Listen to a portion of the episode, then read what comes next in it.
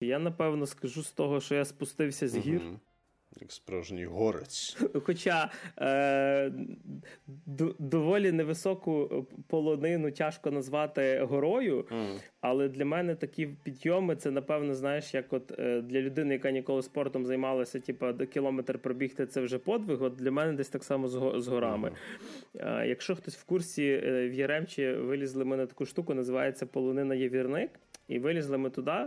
Бо е, десь в інстаграмі якийсь аккаунт прорекламував, що він здає, типу, аля такі аскетичні будиночки, в яких можна собі пожити. Коротше. Я навіть здається, бачила цей аккаунт. Е, Я не пам'ятаю, як він називається. Пам'ятаю, що там Олень намальований в них. Судячи на... тому, що Григорій мені розказував будинки занадто аскетичні. Е, Йшли, у нас було троє: е, я, дружина і наш пес.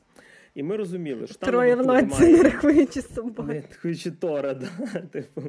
І ми, ми, в принципі, розуміли, що там немає опалення, типу, що там е, ну, треба буде тепло закутуватися, щоб вдягатися, що там немає е, інтернету там якогось чи щось. Але думаю, ну блін, ну що там ніч переночувати? Ну вже ковдрою накрився та й посплю. Літо на дворі. Літо, так, на дворі літо. Коротше, ми такі вийшли, там прикольна це полонина, гарні види, тут гори, Карпати, овечки бігають, тут коні, якісь ще щось, типу, е, такий, скажімо, весь такий муд прикольний. Е, десь біля години 7-8 вечора, типу, почався вітер. А ці будиночки, вони е, ну дивіться, е, скажімо так, е, в мене колись в СМТ, коли в дідуся були там, типу, кури, свині і т.д., в них стіни щільніше були зроблені, а тут, коротше, просто між е, досками шпарини такі по два пальця. І воно настільки дуло, що ми мали використовувати запасні шкарпетки, футболки, ще щось, Чужі, щоб затикати просто. Да. Щоб затикати ці грьобані діри. І вже в годині 9, і ви вже розуміли, що 9 вечора ми поки спустимося назад, це там в районі 2 годин, то вже ми ніякий готель не знайдемо. Вже почнеться комендантська година в місті в Єремчі, типу, і ми максимум ми будемо просто в себе в авто спати. Так що ми якось оце до восьмої десь десь десь біля четвертої я збіг застути, дружина так само, плюс-мінус.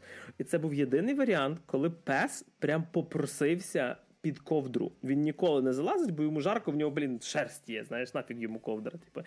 Він прям заліз під ковдру, вис, висунув носа тільки. Я бачив тільки, як він носом дихає. Ми так дотягнули до ранку. Так що, народ, якщо хтось захоче побачити таке в інтернеті, не ведіться. Не, не, не будьте оленями. Там це ви просто промерзнете і буде дуже дуже холодно. А на відміну від карпатського холоду, в нашому подкасті для наших слухачів є тільки тепло і прикольні історії про кіно і серіали цього разу. І в студії для вас сьогодні Максим Морозюк. Всім тепло і щастя. Валерія Стачанів. Салют всім. Мене звати Григорій Тричук. Ви слухаєте 91-й випуск подкасту. Поїхали!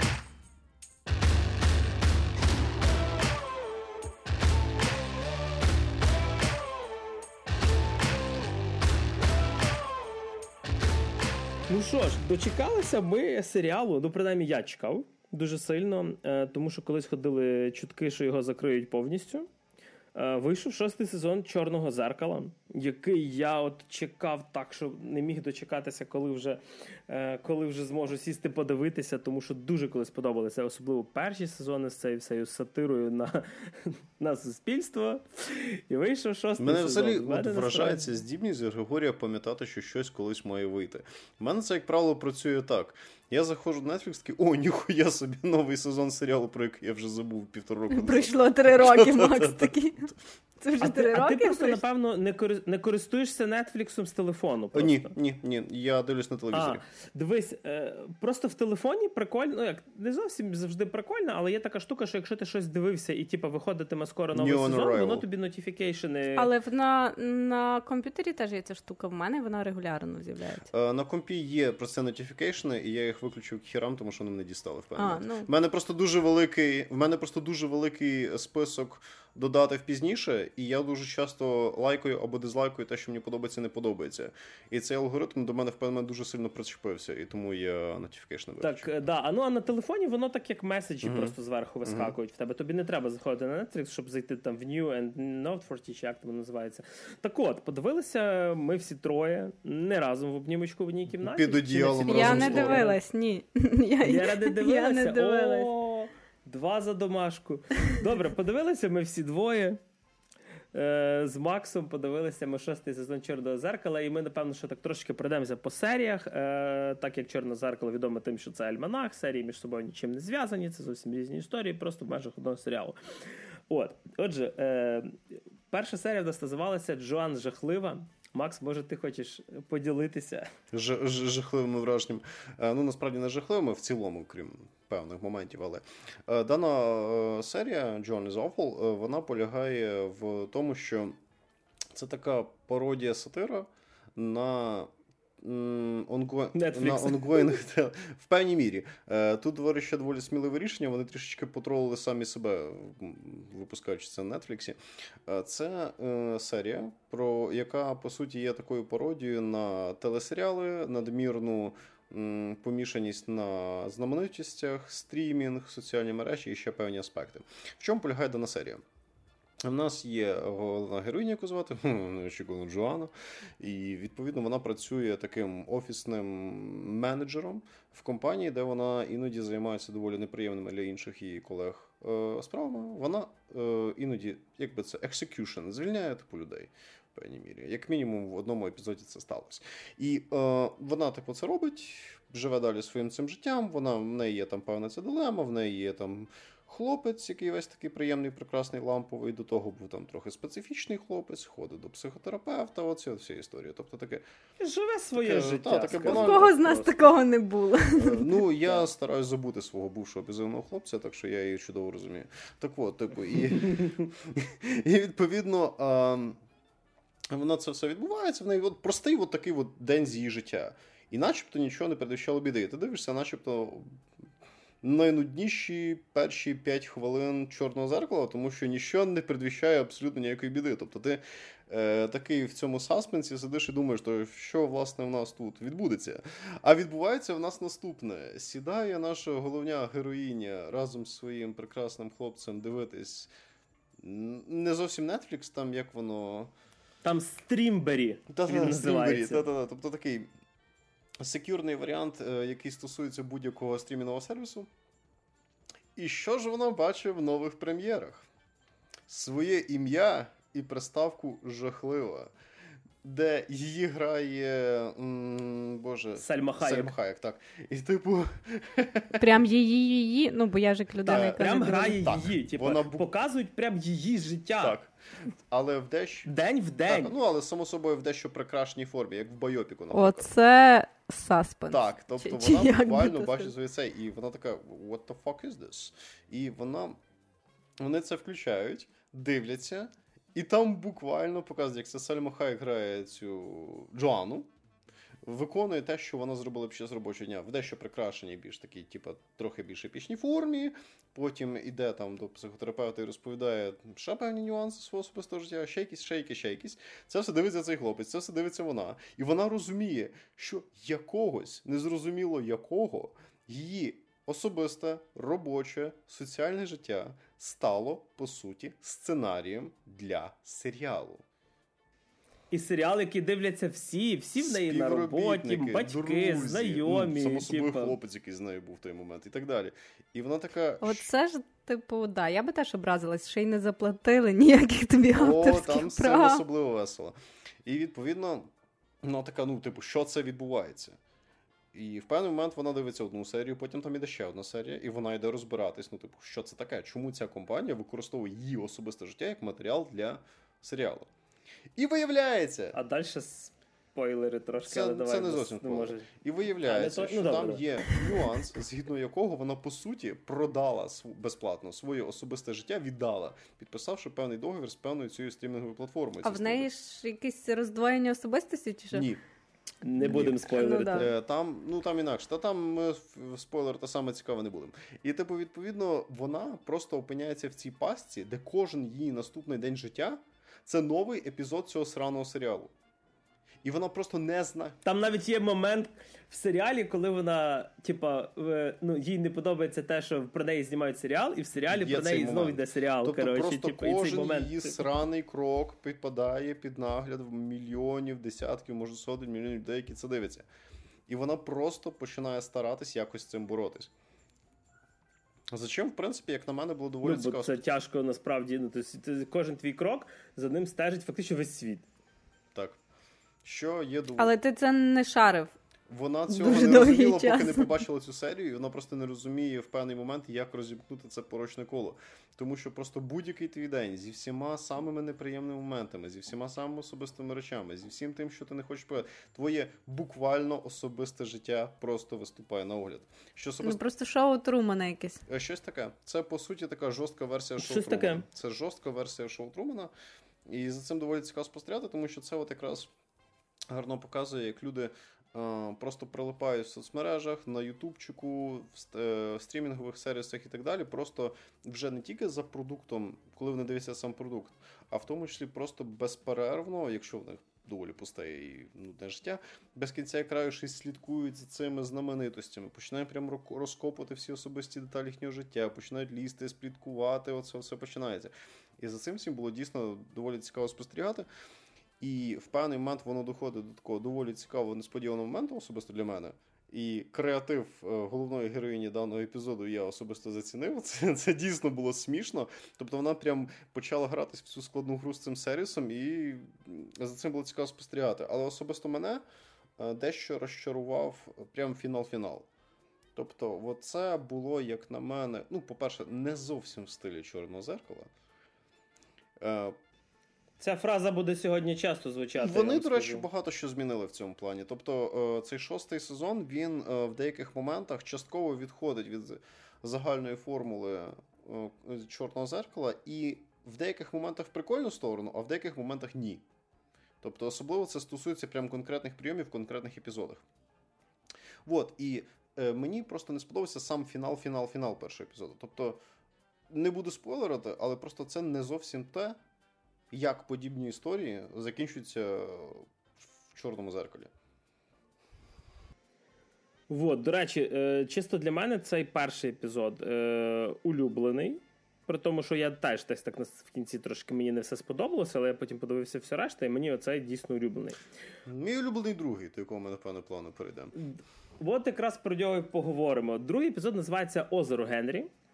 Ем, Типу, це історія, яка розповідає про чувака, якого звати Девіс, і його дівчину Пію, е, який навчається на режисуру, знімає якийсь хоче знімати фільм, приїжджає типу, з Лондона. Це да, да, документалочки знімає. Приїжджає з Лондона якраз в це маленьке село, яке так і називається Озеро Генрі в Шотландії, де його мама живе. Е, і він хоче спочатку знімати якусь там документалку про чувака, який чи то яйця якісь а, збирає та, та, там та, на горі живе, чи щось ну, таке. Настільки ну, дивіться, от уявіть собі саму нудну документалку зі всіх можливих, які можна знайти, і це те, що хотів зняти головний герой цього епізоду. Ну, але вони тут взнають, е, що насправді це містечко воно колись було доволі притягувало туристів, приїжджало багато людей, але в певний момент їх ну, стало набагато менше. Місто почало занападати. Все через те, що е, в місті появився вбивця. Аян Аян Адер його там звати, серійний вбивця, який там викрадав, гвалтував, е, вбивав типу людей, цілі парочки і т.д. Е, а тато, до речі, нашого головного героя він був поліцейським. Він же помер, його батько. І відповідно дівчина до нього каже: Нафіга нам знімати про якогось чувака, якщо тут є, блін, кримінальна історія про серійного вбивцю. Тут, Там ми зараз розповімо. Тут Є типу, вагомий момент для уточнення. Батько. Е- головного героя шериф, він загинув якраз uh-huh. у зв'язку з цією справою. Тобто для головного героя uh-huh. це ще такий доволі особистий ресентимент, тому що через що він, власне, деякий час опирається ідея його дівчини робити саме про це документалочку, тому що для нього це дуже дуже дуже дуже особисто. І йому, в принципі, не подобається ідея ковиряти це минуле тому що це його особистий травматичний досвід. Ну і там ще мама в нього така з такими е, скляними очима, така супер правильна, супер приохайнена. І через це ще виникає певна фрустрація між нею і його дівчиною. Тому що вона така явно консервативна, як то кажуть, в англомовних інтернетах тредвайф. А це така прям прогресивна, модна сучасна дівчинка, і там час від часу між ними ще ці некомфортні інтеракції через що через що теж стає доволі весело. Але в певний момент він аля, погоджується, і вони починають робити цей і матеріал, який кіно. базується на тій історії цього серійного убивці, яка відбувалася в його містечку.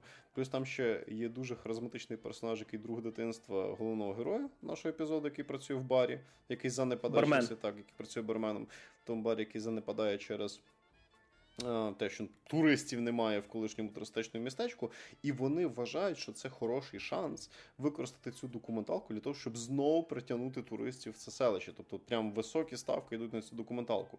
В хлопця і в дівчини є можливість кар'єрно піднятися, знавши дійсно цікавий матеріал, тому що True Crime формат це класика. А типу, хлопець, що працює в барі, розуміє, що в нього є шанс піднятися з колін разом з своїм батьком знову якось розрулити бізнес. Ну і місто не буде таким сраним за халустям, в якому все вмирає.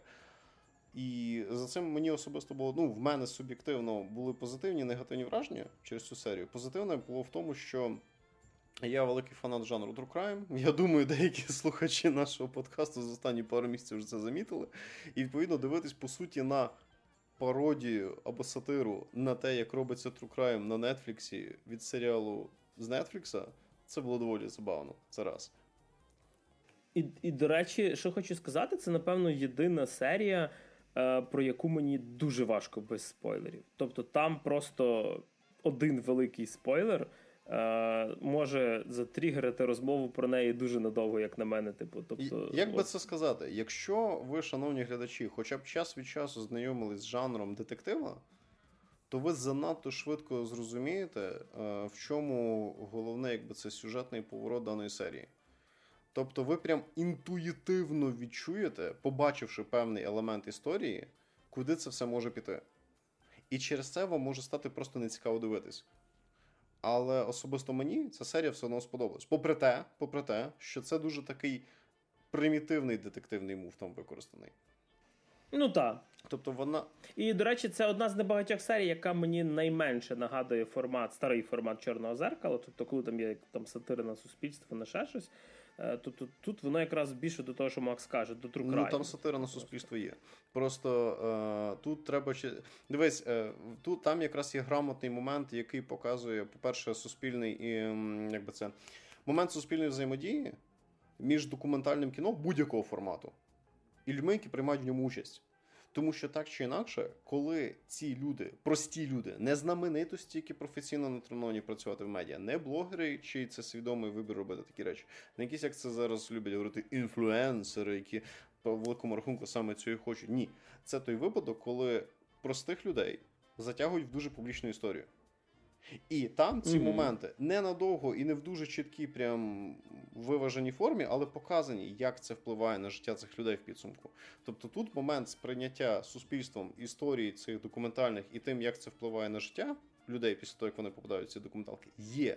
Тобто, я час в часу чув доволі специфічну і веселу критику в сторону цього епізоду, що аля, ну, чорне зеркало це ж от фантастика, а там немає, типу, ну скажімо так, фантастичних елементів в технічному розумінні. Ну, Тільки нюанс в тому, що сама перша серія самого першого сезону Чорного зеркала починається з того, що там немає Тоже абсолютно не ніякого фантастичного елементу, це просто соціальна сатира. Тому в цьому плані все доволі канонічно. Просто це не настільки помітно, що в принципі можна використати як докер автором серії. Е, Не настільки помітний саме цей елемент соціального сприйняття цієї історії зі сторони, ну не головним героєм, а саме зі сторони суспільства. Але він є. Просто це треба трішки чітко вказати, а це я вже зайду на мінне поле спойлерів. Добре, змінного поля давай напевно до третій серії, яка теж. Да, ми змінного поля йдемо зараз на серію, яка називається За морем. Е, напевно, сама така по кількості, до речі, відомих акторів Сама напхана. Там Аарон Пол з Breaking Bad, там Джош Харнет, Кейт Мара. Тобто там е, доволі багато цікавих акторів. Історія нам розповідає доволі багато чотири актори. А, ні, там не чотири актори, там ще є да. ось ця група цих типу радикальних хіпарів. Ну так, типу. Ну, але сама історія розповідає про двох е, космонавтів, які виконують шестирічну місію експериментальну. Нам не пояснюють, е, в чому вона там сильно ця місія взагалі для чого вона потрібна. Тобто суть взагалі не в тому. Е, І вони, так як вони, типу, люди, в яких є сім'ї, діти, дружини, ще щось.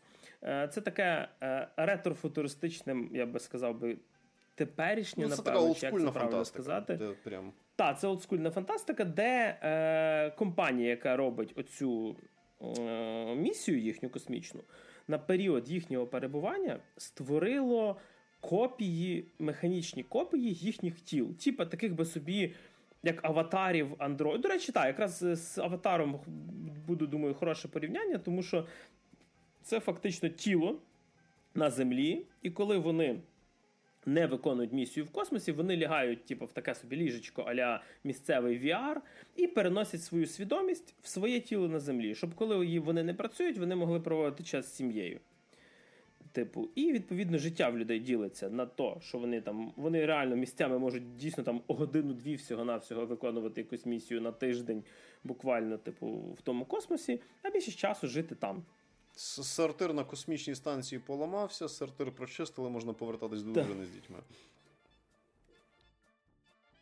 Е, Ну і вся історія починається з тим, що е, я не знаю, чи це буде Це не буде спойлер, тому що це хвилини 4 серії. Так. Так. Е, Група хіппі, місцевих таких радикалів, які дуже проти оцих механічних копій тіл на землі. Е, Просто заходять в дім одного з тих космонавтів і вбивають всю сім'ю. І так просто. Е, Так, та взагалі, от воно десь так насправді подається.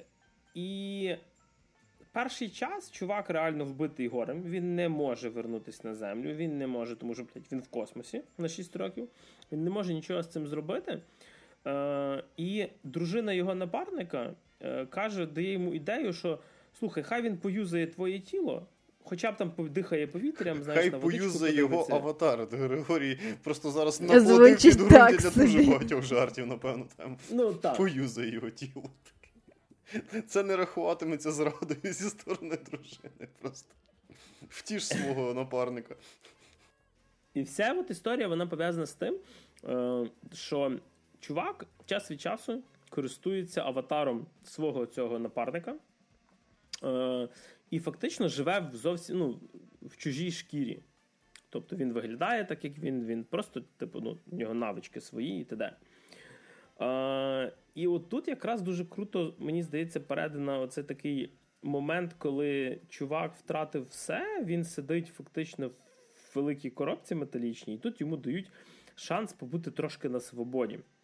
Е, І та свобода, вона, мені здається, там з часом починає його, типу, більше і більше п'янити, так би сказати. От. Е, Знову ж таки, максимально намагаюся без спойлерів, але думаю, що е, наші глядачі, слухачі, е, вони, в принципі, так можуть здогадатися про те, куди заверне історія доволі рано. Е, Для мене насправді все, крім абсолютної кінцівки. Е, ну, я доволі зразу чомусь здогадався, як це буде, крім того, чим серія закінчилася. Ну, я Тим, чим вона закінчилася. Тобто, те, в чому полягав основний конфлікт даної історії, було доволі передбачувано це раз. Воно сталося буквально так, як ти цього очікуєш. Просто в принципі аж занадто банально.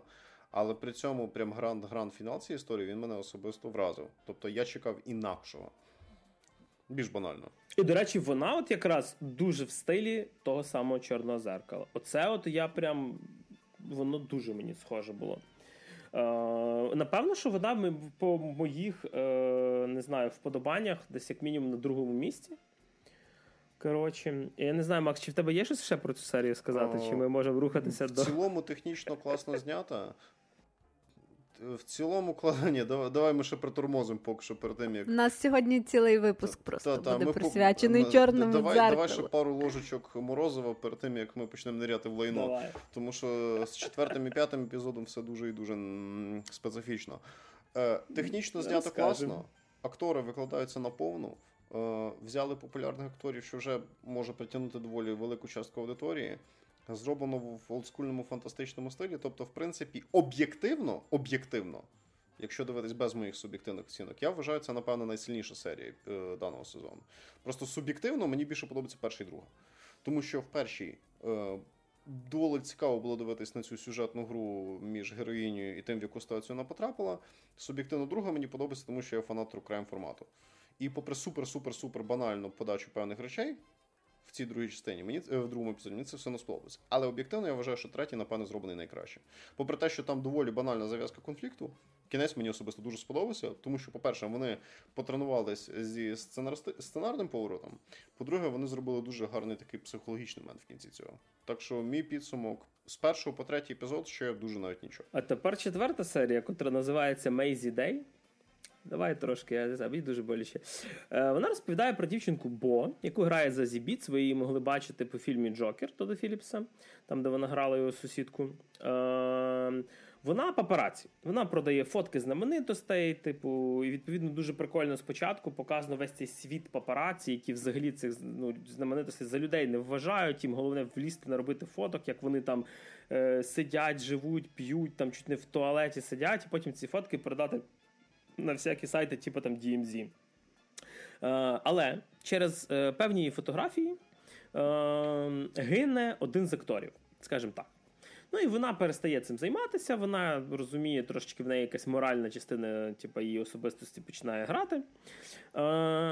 Але в певний момент з'являється замовлення на те, що потрібна фотка однієї актриси, яку звати Мейзі Дей. Вона десь зникла під час зйомок в Чеській Республіці, і е, всі думають, де вона пропала, починають будувати якісь теорії. Типу, як люблять, напевно, як Макс сказав, ті люди, яких немає особисто більш нічим зайнятися в особистому житті. uh Типу, вони думають, чим займаються люди, які заробляють більше. Ну, в тебе типу. немає твого життя, ти починаєш цікавитися чужим, таке буває. Так. Ну і але коли їй чувак каже, слухай, 30 тисяч доларів, за те, що ти е, ну, хоча б якусь фотку її не А в головної героїні на секундочку доволі серйозні фінансові проблеми при цьому. Тому що вона більше ні хрена не вміє, крім того, що фоткати людей в специфічних ситуаціях. Так, вона там баристою підпрацьовувала ще чимось, але там прям видно, що в неї там і за квартиру вона не може заплатити ще ж, і типу 30 штук. Там в неї, в неї ще такий доволі душний сусід в стилі Карен. Так. Е, І вся історія пов'язана з тим, що вона шукає цю Мейзі Дей, намагається її сфотографувати. Я реально всю серію чекав якогось оцього е, такого возведення в абсолют всієї цієї теми з папараці, з тим, на що можуть піти, що що будуть фоткати ту людину. І це на певний процент є. Але те, е, в що серія перетворюється, це гівно. Це просто це не то, що не в стилі чорного зеркала, це в стилі якихось, напевно, серіалів, е, знятих, скажімо так, типу лівою рукою в 90-х не за великі гроші. Е, коли я побачив оцей типа кліфхенгер, чим перев... чим перевер... ну, що перетворюється сюжет, я я просто хотів переключити на наступну серію. Я Воно... думав, ну невже настільки? Воно, типу, в стилі Чорного зеркала, але воно в стилі поганої серії Чорного зеркала. Ну тут невеличкий такий дисклеймер. Особисто я не кажу, що от цей от шостий сезон весь такий хіровий, а до того всі серії Чорного зеркала це були прям супер нев'їбаца шедеври, кожен з яких прям тримав тебе в увазі до кожного. Ні. Ну тобто там дійсно час від часу такий hit or miss. Тобто час від часу перші декілька сезонів, перші два-три сезони були дійсно, як правило, доволі класні. Вони були зроблені трішечки так піддешевше, трішки під цьому, але воно додавало певну шарму. Як старі сезони Supernatural. В той час, як з тих пір, як е, під себе піднімали Netflix Black Mirror, технічний і фінансовий рівень явно став вищий, але з креативом іноді було просідання. І от четвертий епізод дуже яскравий приклад саме такого. Тобто, це теж соціальна сатира, плюс така фантастика, містика тощо так далі. Але воно зроблено дійсно паршиво, тому що є два фундаментальні, дві фундаментальних проблеми в мене з цією серією. Е, далеко не найцікавіший якби це далеко не найцікавіший фінал епізоду, і те, що вилишся цей угу. несподіваний поворот. А по-друге, несподіваний поворот взяти абсолютно просто ні звідки. В тебе немає абсолютно ніяких передумов до того, що стається, те, що стається в фіналі. Тому що якщо ми візьмемо попередні три епізоди, попри те, що місцями далеко не самий оригінальний момент там якийсь був. Далеко не саме там прям вау-ефект подачі. Може там не самий геніальний сценарій в світі. Але коли ти бачиш цей фінал в перших трьох епізодах, з першого по третій, в тебе складається в голові так. ця вся система головоломочки. Ти такий, ах, да, от чого цей персонаж вів себе так. Логічний зв'язок. Так, тобто, Логічно тобто, ну, головоломка, як на мене, сильно сказано, але тим не менш, тобто ти розумієш. Чому це закінчилось так, як воно закінчилось? Воно в рамках поточних історій було. В той час, як в четвертому епізоді, це просто вилізло ні звідки. Це як ви ходите на побачення, розмова йде, йде, йде, йде нормально, і тут ні з того, ні з цього, той, з ким ви прийшли на побачення, або та встає, і ні з того, ні з цього на весь е, ресторан кричить жопа. От просто ні Я би пішла на таке побачення.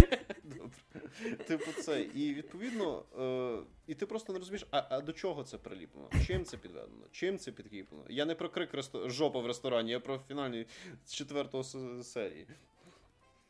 І, і знаєш що? Е, якби цей е, поворот замінити на абсолютно інакший, нічого б не помінялося. Ну, типа, тобто, е, блін, Його можна було просто я, я не хочу дуже спо... Ти міг продовжити історію так. так, як вона починалась. Тому що от якраз цей момент сценічною сценічністю роботи папараці мені дуже сподобався.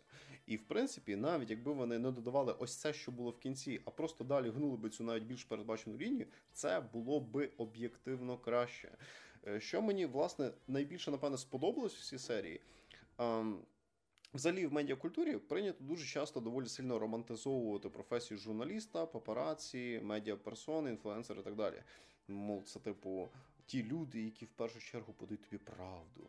Нібито оці люди, які, не звертаючи на небезпеку своєї професії, завжди стараються донести тобі істину. І це завжди от хороші правдоруби і так далі. Ні, це просто кончені, мразотні, аморальні люди які готові зруйнувати чуже життя, якщо їм за це добре заплатять. Це мені сподобалось. Але в що це в підсумку вилилось, це був якийсь просто тотальний маразм. Ой, і на фінал в нас є ще серія, яка називається Демон 79. Я знову задам тон про що. Е, Нам розповідають про Ніду, британську індійку, е, котра працює в магазині взуття відповідно в 79-му році. Е, вона постійно потерпає від е, расизму, типу зневаги від своїх колег. І це якраз та серія, де всю повісточку запхали просто в одну серію, буквально в трьох персонажів. Концентрована, причому в дуже крінжовій і топорній формі. Тобто на неї йдуть нападки в стилі там е, ти їсиш на сендвічі свою індійську їжу, вона смердить, де їж її в підвал там, типу, не знаю, з, йде додому, якісь білі британські пацани дивляться на неї, що зараз не знаю, чи будуть грабувати її, чи ще щось. Вона вся така ходить зажата. на неї стукачить. Якийсь огидний, типу, збочинець білий приходить до неї, типу, приміряти взуття і дивиться на неї як серійний убивця. Бідна, нещасна індійська дівчина в Великобританії 70-х. Так, і і в неї, до речі, спочатку постійно були такі е, сплески е, злості в голові. Тобто до неї підходить якась човіха, починає на неї там зневажливо говорити, і потім показують сцену, коли вона її там лице розбиває об стіл, типу, але це, знаєш, не ну, типу, та її якась. Е, не знаю, злість, яка є всередині, вона її ніколи не виплескує, тому що ну, за таке посадять. І в певний момент вона знаходить е, таку штуку, типу, яка нагадує доміношку дерев'яну е, в цьому ж підвалі. Випадково ріже об неї палець, і перед нею з'являється демон, якого звати Габ. Uh, який спочатку виглядає як великий страшний демон, а потім а потім приймає uh, зовнішність uh, одного з членів гурту Бонієм. І каже до неї: слухай, коротше, подруга, ти оце потерла тут кров'ю об цю доміношку, це типа контракт магічний. Ти маєш за три доби вбити трьох людей, принести їх типу в жертву. Якщо не принесеш, ну коротше, апокаліпсис, кінець світу, всім пизда. Е, Треба щось робити. Е, І фактично вся серія створить, твориться на на такій взаємодії цього гапа з цією індіанкою. І вроді би, індійкою, перепрошую, і вроді би, е, спочатку мені сама ідея доволі сподобалася. Допоки е, жертви ці всі і всі люди, які їй зустрічалися, не стали карикатурними білими злюками, крюками. Ну це реально якийсь е, твіттерський фанфік, просто використовувався в якості сценарію до цього серіалу. Причому в поганому розумію. Я Е, тобто, е, щоб ви розуміли, всі жертви в цієї індійки білі. Погані люди. Всі жертви погані. Всі жертви мразоти. Може, це просто випадковість і не несе ніякого так, не вірю. це працює, Лєра. Треба було обов'язково вбити одного афроамериканця. Квоту, треба було надати квоту. Чи хоча б азіата. Просто це виглядає під кінець насправді дуже карикатурним. Е, і і це теж одна з гірших серій цього сезону. Мені все-таки так, серія про папараці. Тому що тому що вона в певний момент стає дуже нудною. Насправді. Тому що серія про папараці, вона хоча б ну, цікаво йде ну, до самого гранд-фіналу. А ось ця серія, там смішно подана взаємодія між цим демоном і цією головною героїною. Вона дійсно смішно. Тобто ці моменти вони дійсно. Тобто комедійний елемент в серії виконаний прикольно. Але занадто пальоно проглядається якесь дуже упередження ставлення до певної категорії людей, і це в певний момент стає просто супер тупо. Тобто, це такий просто пальоний зворотній расизм по великому рахунку. Про це прийнято говорити. І це дуже І ще одна штука. Там є момент, е, там є момент, коли характер певного персонажа е, трошки змінюється, так так доволі кардинально, і це відбувається дуже різко. Типу, тобто, просто в один момент ціла персоналіті цього персонажа просто змінюється. Абсолютно на рівному місці. І ти на рівному місці, і ти такий, да, типа, зміна характеру, типа, по, по, по мірі перегляду твору, типу, це окей, але це відбувається просто як перемикач. Клац, і в нас вже, знаєш, замість Люка Скайокера Дарт Вейдер стоїть. Типу, хоч... Так. Тож, чесно, е, розчарований тою серією. Якась така приторна кінцівка для мене була просто якась. Кінцівка доволі дурацька, чесно кажучи. Вона, по-перше, якось. Вони ніби спробували зробити її. Зараз я намотаю цю схему передбачувано, непередбачувано, передбачуваною, що робить її дебільною. Плюс, за винятком комедійного елементу, ця серія доволі паршива, тому що за нею ще й нудно дивитись. Тобто тут діло навіть не в тому, що я такий сижу, а що це таке має бути? Індуси вбивають білих людей, як так можна. Тут діло навіть не в цьому. Просто воно ще й зроблено дуже дико нудно. І е, якби це. За винятком фентезійного містичного елементу з угодою з дияволом, е, з демоном цим. Е, решта серіалу виглядає, решта серії виглядає якось дуже дивно. Тобто персонажі вони ведуть себе просто дивно. Тобто, це якесь таке відчуття, ніби цю серію писав сценарист або сценаристка, які просто не виходять на вулицю і ні з ким не спілкуються. Це настільки, як казав Григорій, карикатурні персонажі, що це просто неможливо сприймати. І якби це було подано чисто для комедійного ефекту, це би ще спрацювало. Але ця карикатурність, вона не завжди в комедійному ефекті. На більшості випадків ні. Тому що якраз комедійний елемент в вигляді цього ж самого демона, він не карикатурний, він якраз доволі прикольний. Тобто там і актор його класно грає, і сам по собі доволі, типу. Персонаж цікавий, приємний і так далі. Там доволі гарно подається взаємодія демона з його власним світом, звідки він приперся і так далі. Але ті моменти, де немає цього містичного елементу, вони зроблені просто супер тупо.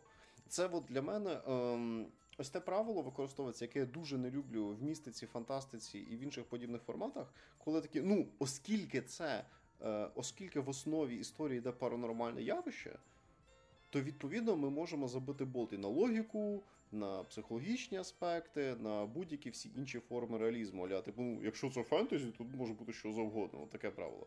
І це правило експлуатується в цьому випадку дуже дуже криво і погано. Персонажі просто не цікаві. Вони карикатурні. За серію дивитись не цікаво. А тепер цвяшок невеличкий в кінець цієї серії. Е, Всі серії, е, ну, типу, основним сценаристом, як і завжди був в Чорному зеркалі, е, виступав господін Чарлі Брукер, який творець, типу, він майже всюди не він не режисер, там вроді в якійсь одній чи двох, але він, типу, майже в всіх сезонах саме сценарист. А тут в нього був співсценарист е, Біша Кей Алі. Це сценаристка е, серіалу Міс Марвел.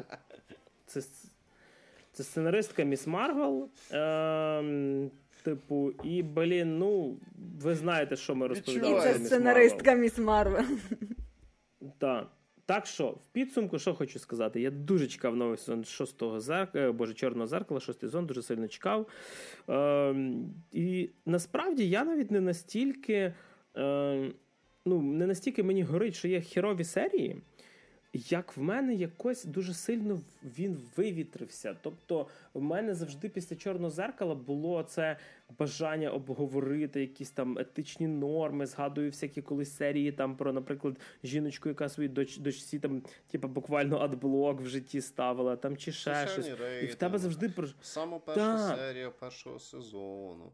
Там серія з цим реаліті-шоу. До речі, це ж і певна вторичність є, тому що насправді ось та концепція, яка є в John is Awful, вона вже взагалі-то експлуатовувалася чи в першому, чи в другому сезоні, там де було реаліті-шоу з цим хлопцем, який в підсумку в підсумку прогнувся під систему. Я думаю, вже цей сезон я можу спойлерити йому хрен за скільки років. Тобто, просто, типу, от як каже Григорій, по-перше, воно якось воно стало вторинніше.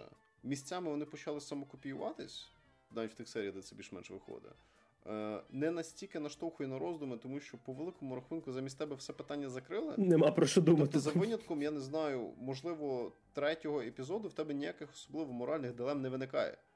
Тобто, замість тебе автор в чотирьох з п'яти епізодах по великому рахунку все вирішив. Що не завжди було кейсом чорного зеркала. В чорному зеркалі ти іноді, як казав Григорій, дійсно натикаєшся на роздуми, і ти можеш навіть з кимось про це перетерти, подискусувати. Та там взагалі хеппі-енди, це рідкість була. От, відносно. Тобто ще ну, одна річ. Типу... Тобто, Black Mirror став якимось таким family-friendly. Тобто він просто став якимось таким безпечним, секюрним варіантом, який не викликає в тебе ніяких контроверсій, ніяких додаткових роздумів і так далі. За умови, що кожна з цих історій, по великому рахунку, починається насправді доволі цікаво.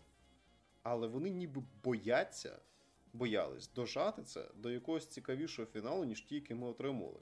Тому що ми то вам фінали не спойлеримо, але зарані попереджаємо, вони не самі геніальні. Не, Навіть не в контексті, типу, загалом серіалів, кіно і так далі, а просто навіть в контексті цього поточного проекту. Декілька класних моментів там є, але чи то автору вже просто надоїло, чи над ним висіла студія, чи вони просто загалом вирішили змінити концепцію. Воно стало якесь стерильне. І за цим О, дивитись та. просто менш цікаво. І чесно, я не знаю, чи я тепер чекаю на сьомий сезон. Тому що якщо вони знову будуть отак от несміливими цими кроками старатися якось більш-менш почати, але при цьому по великому рахунку не закінчити, я не знаю. А від спірного чорного зеркала е, рухаємося до нового фільму Аріастера. Аріастера, все вірно. Е, режисер Арі Астер зняв нам новий фільм, який має назву Бо Всі страхи Бо.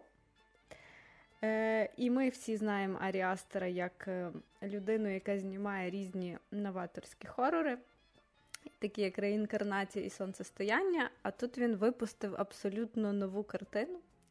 Це не хорор. Як би це не звучало по назві, це зовсім не хорор. Е, Це кіно, яке зовсім не. До речі, цей. Е... Сонцестояння обожнюю просто. А от реінкарнацію я її подивився після сонцестояння, mm-hmm. і воно в мене, крім там двох-трьох моментів, такий, ну, лишився. Ну, він, Воно мені не було просто цікавим чомусь. А от сонцестояння, прям, от я не знаю, від першого до останнього кадру.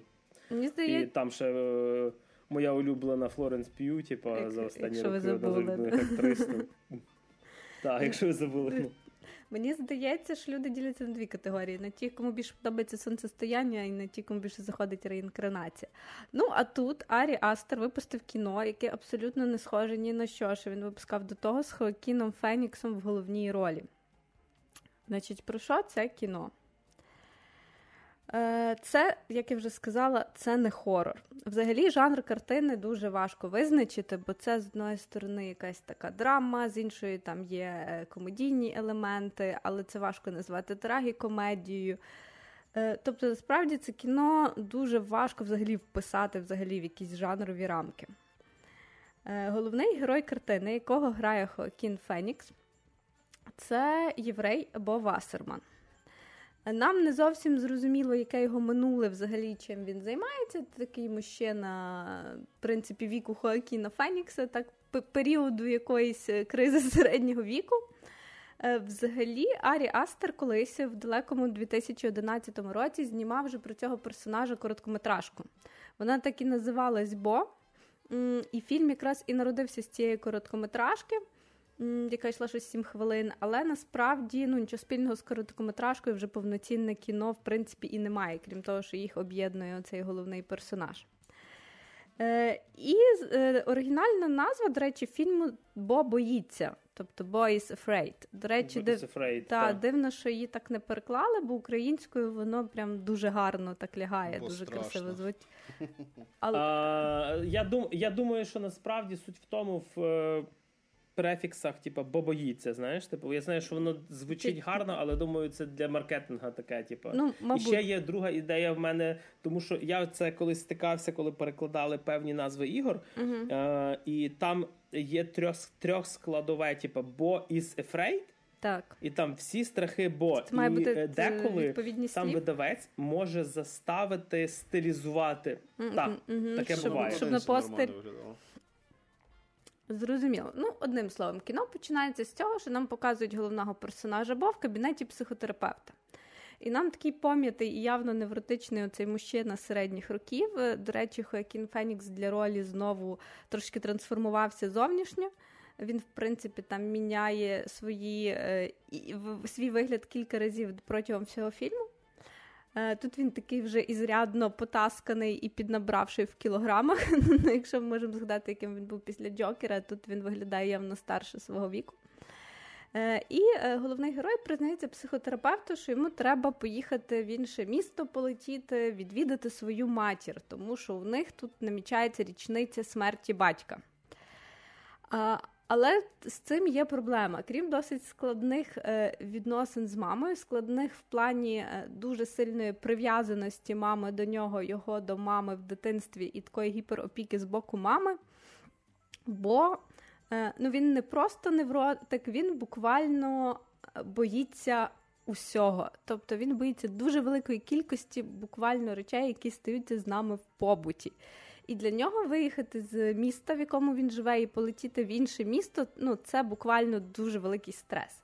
І він про це і розповідає психотерапевту, тому що це мужчина, який живе в такому неблагополучному районі Нью-Йорка. Настільки неблагополучному, ну тобто це таке гетто, там якісь злочинці, психопати, наркомани бігають на вулиці і просто якісь небезпечні фріки.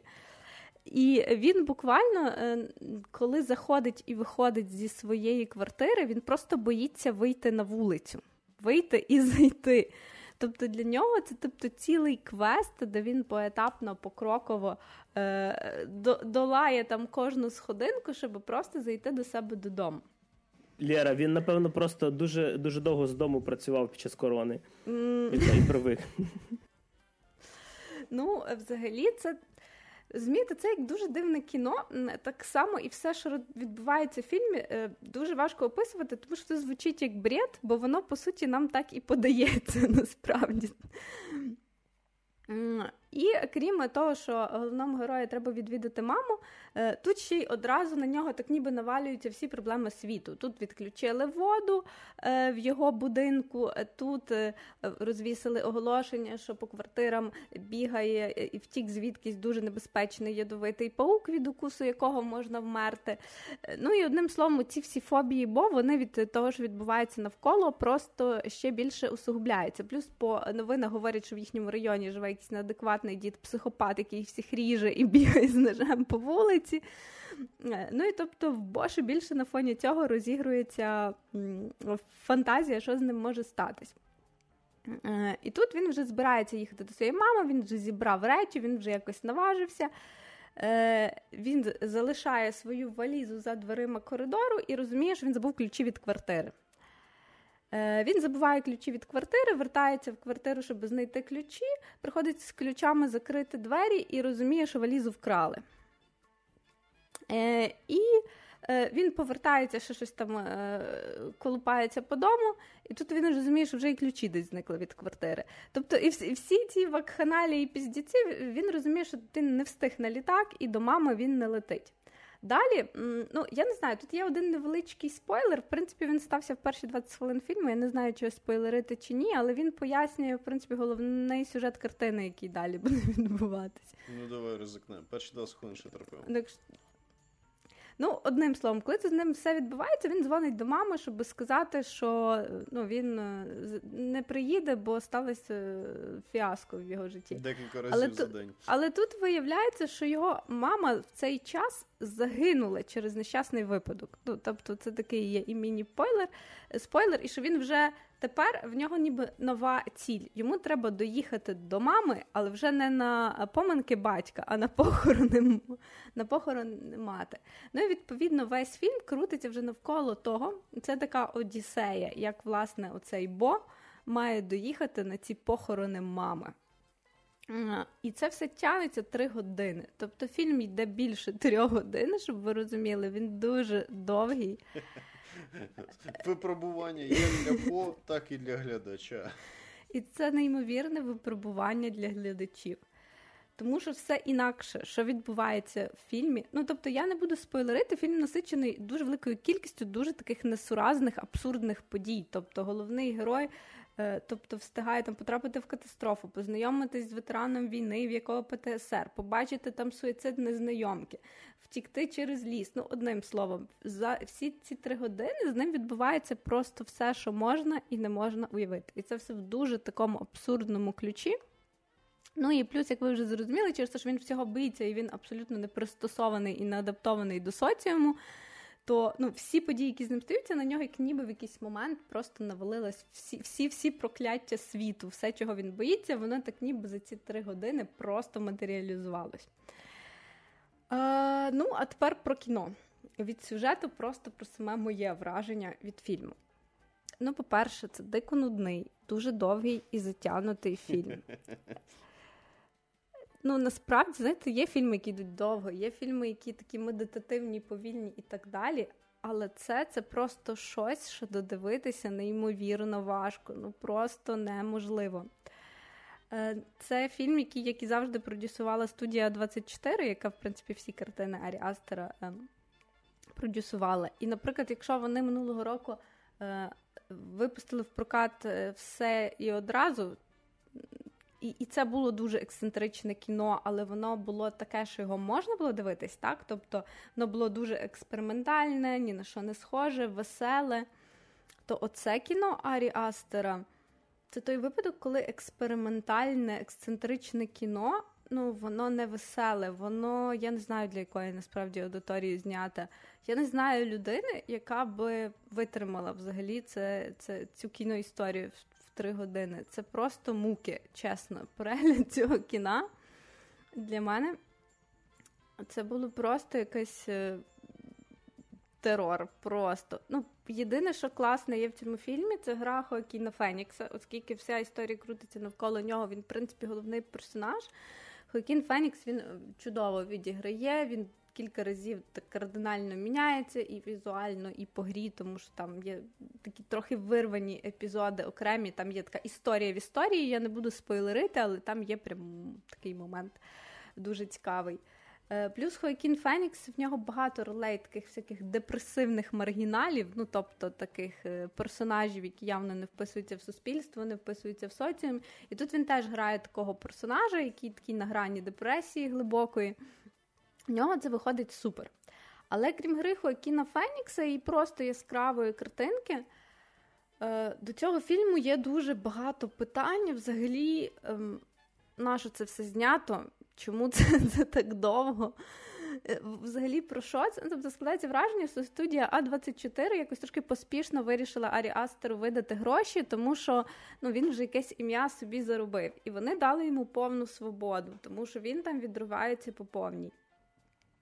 Але якихось плюсів фільму е, ну просто немає. По-перше, це все історія, м, головна суть якої про е, взаємовідносини Бо з його матір'ю.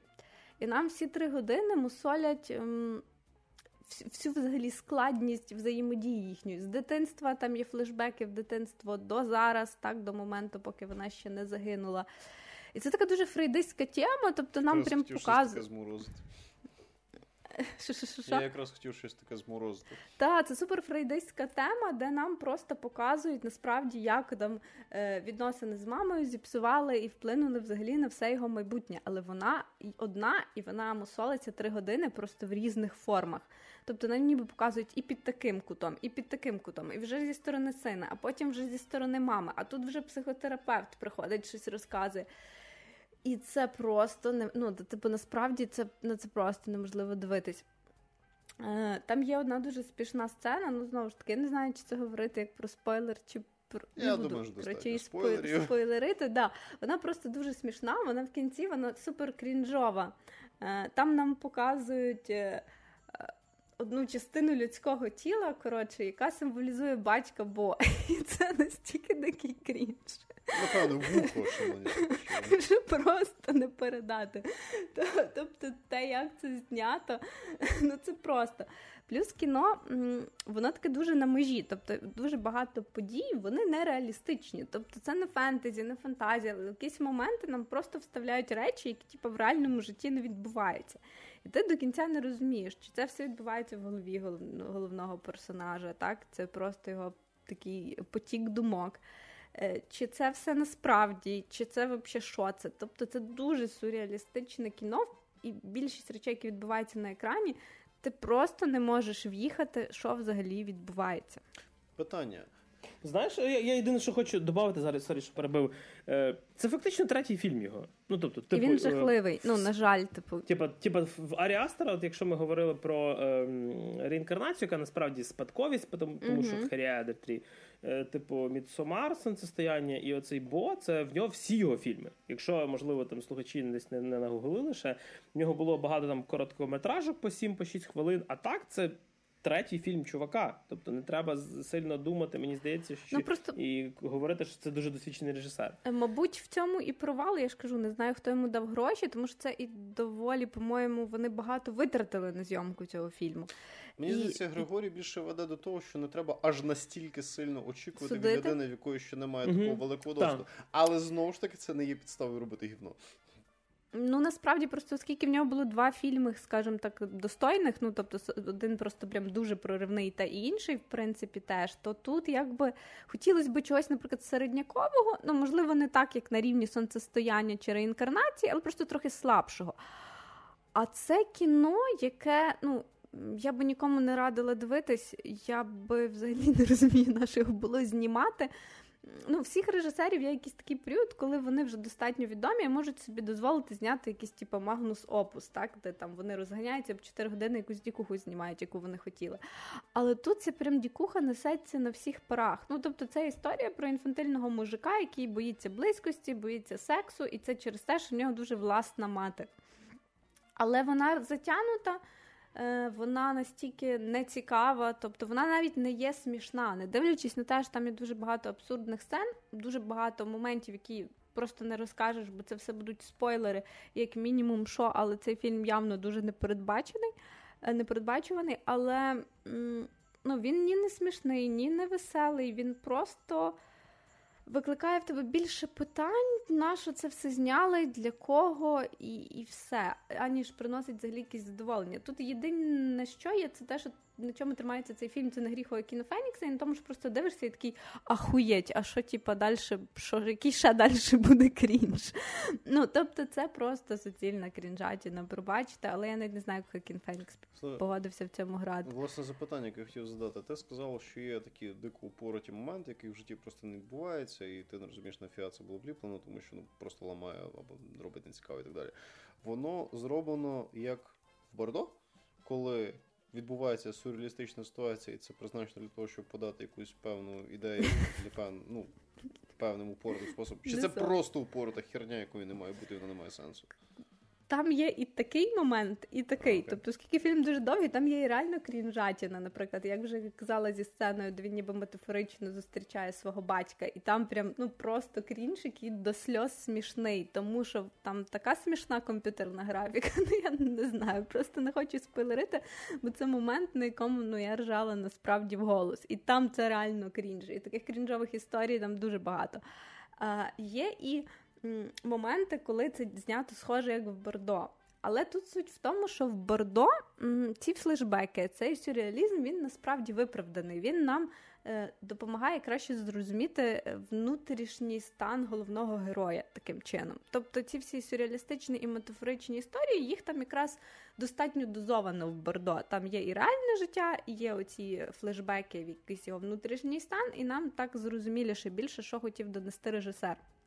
А тут. Весь фільм це суцільна оця от така сюрреальна історія. Майже весь фільм такий. Оскільки цього дуже багато, це не дуже насправді і допомагає якось навіть відкрити внутрішній стан чи проблему головного персонажа. Це більше виглядає як якась просто провокація, тобто більше якби про форму. Нам ніби просто хочуть показати щось, що нас би вразило, бо ми ще такого явно ніколи в кінематографі не бачили, але якось особливого сенсу чи глибини, це, це типу, не додає історії, сюжету і тому, куди рухається сюжет. І навіть фінал він якось ще більше вообще обостінює все те, що відбувається, бо. Ну, знову ж таки, я не хочу спойлерити, чим все закінчується. Просто я, наприклад, чекала від фіналу якогось типу звільнення головного героя, якщо можна так сказати, якогось його катарсиса. Тобто я така, я така окей, якщо ми такі, типу, якщо я три години разом з ним мучилась через його проблеми з мамою, то от в фіналі має бути якась метафорична штука, де він мав би типу пропрацювати всі ці травми материнські. А ти дивишся на фінал, і ти такий ще більше не не розумієш, наш, наш ми всі так мучились тут. І ще й стільки і часу, стільки я часу, розумію. так. Тобто, по в плані занудності, це е, я кажу, це найнудніший фільм двох останніх років, який я бачила. Ну, просто. Це серйозна номінація, знаєш. Це. Тобто його можна дивитись на перемоці, типу так, Х2, і то вам буде занудно. Тому ну, це такий дуже великий провал Арі Астера. Просто грандіозний. Ну що ж, а від Арі Астера переходимо на фільм, який я дуже хотів подивитися, але сеанси в мультиплексі. Напевно, думаю, що роботи в мене немає. Тому що сеанси, коли там в 14.00 буквально можна на фільм сходити, він один в день. От. Е, але фільм подивилися Лера і Макс і розкажуть зараз якраз про новий фільм. Кого в нас? Новий фільм Напевно, Веса. Веса Андерсона хай буде. Веса Андерсона, так. Астероїд Сіті. Астероїд Сіті. Це можна буде потім вирізати. Хто починає? Я, Лера? Давай ти, бо я тільки що говорила. Ти тільки що говорив. Ну, давай. Ну, власне, фільм Астероїд Сіті починається. Доволі специ... Зарані попереджаю, як на мене, такий. Ну, Вес Андерсона в нього далеко не самий тривіальний стиль зйомки кіно, але тут він вирішив так відірватися нормально, тому що там прям подача в нього місцями ну, використовує пару таких прийомчиків. Відповідно, починається у нас фільм з того, що нам буквально представляє цей фільм як художню історію. Тобто нам так трішечки, ну не так, щоб ламають четверту стіну, а так трішечки по ній стукають. Е, де нас вітає, якби це представник е, якби мені здається, якась посада в театрі, де тобі прям кажуть, що починається історія. Я правда не пам'ятаю, як це називається, але починається історія з нього.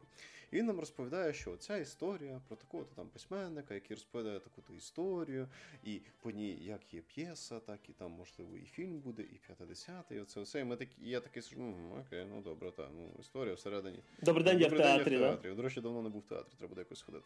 От, і добу. Е- і це все діло починається, і ти такий, ну добре, напевне, це на один раз. Нам ніби зробили таке інтро е, з постуканням в четверту стіну, де потім все просто безперервно буде відбуватися в самому фільмі, як в фільмі. Ні. Спойлер, ні. Але не про це. Е, починається фільм Астероїд Сіті з того, що о, самотній батько везе чотирьох своїх дітей.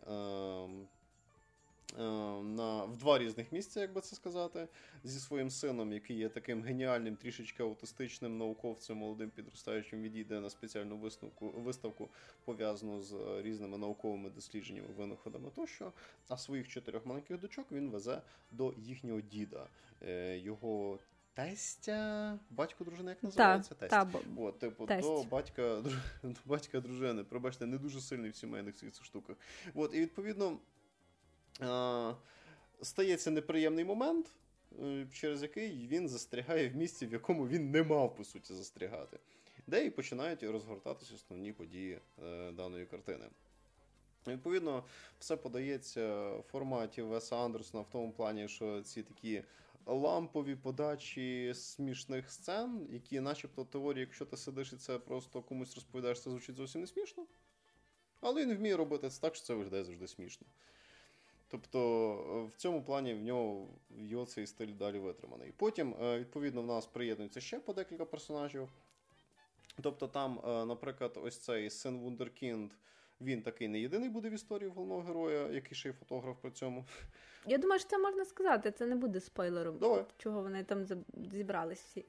Е, ну, крім того, що батечко застряг в цій в цьому пустельному місці по по обставинах, скажімо так, там ще мало бути таке собі зібрання конференція дітей геніїв. Е, тобто в цьому місті Астероїд Сіті, а чому воно називається Астероїд? Я щось не зауважила, чи Макс сказав. Е, називається воно так, тому що там колись впав метеорит, якийсь астероїд, типу, і є кратер від нього. Ну і в честь цього назвали місто. І саме містечко, воно таке, ніби дуже специфічне, тому що в них все крутиться навколо цієї астрологічної теми. Ну, бо воно цим знамените. І е, відповідно цей малий цього головного героя, він, типу, так як він геній. Е, він мав, я так розумію, потрапити на цю конференцію, де збираються типу діти геніїв. Вони всі презентують якісь свої винаходи геніальні, а їм там типу, по 13 років, грубо кажучи. Тобто, і це ще одна з причин, чому вони туди їхали, чому вони там зависли.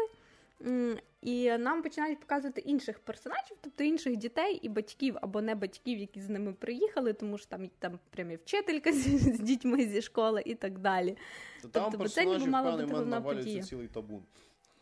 Так, ну можете побачити, який там каст. Ну, я думаю, там навіть його можна не озвучувати, можна озвучувати. В нас там і Тільда Суінтон, і Едріан Броуді, і Том Хенкс, і Марго Робі, і Скарлетт Йоханссон, і хто там Лів Шрайбер, і, і Едвард Нортон, Нортон, Вільям Дефо навіть є. Там, там ну, там, там, там всі просто.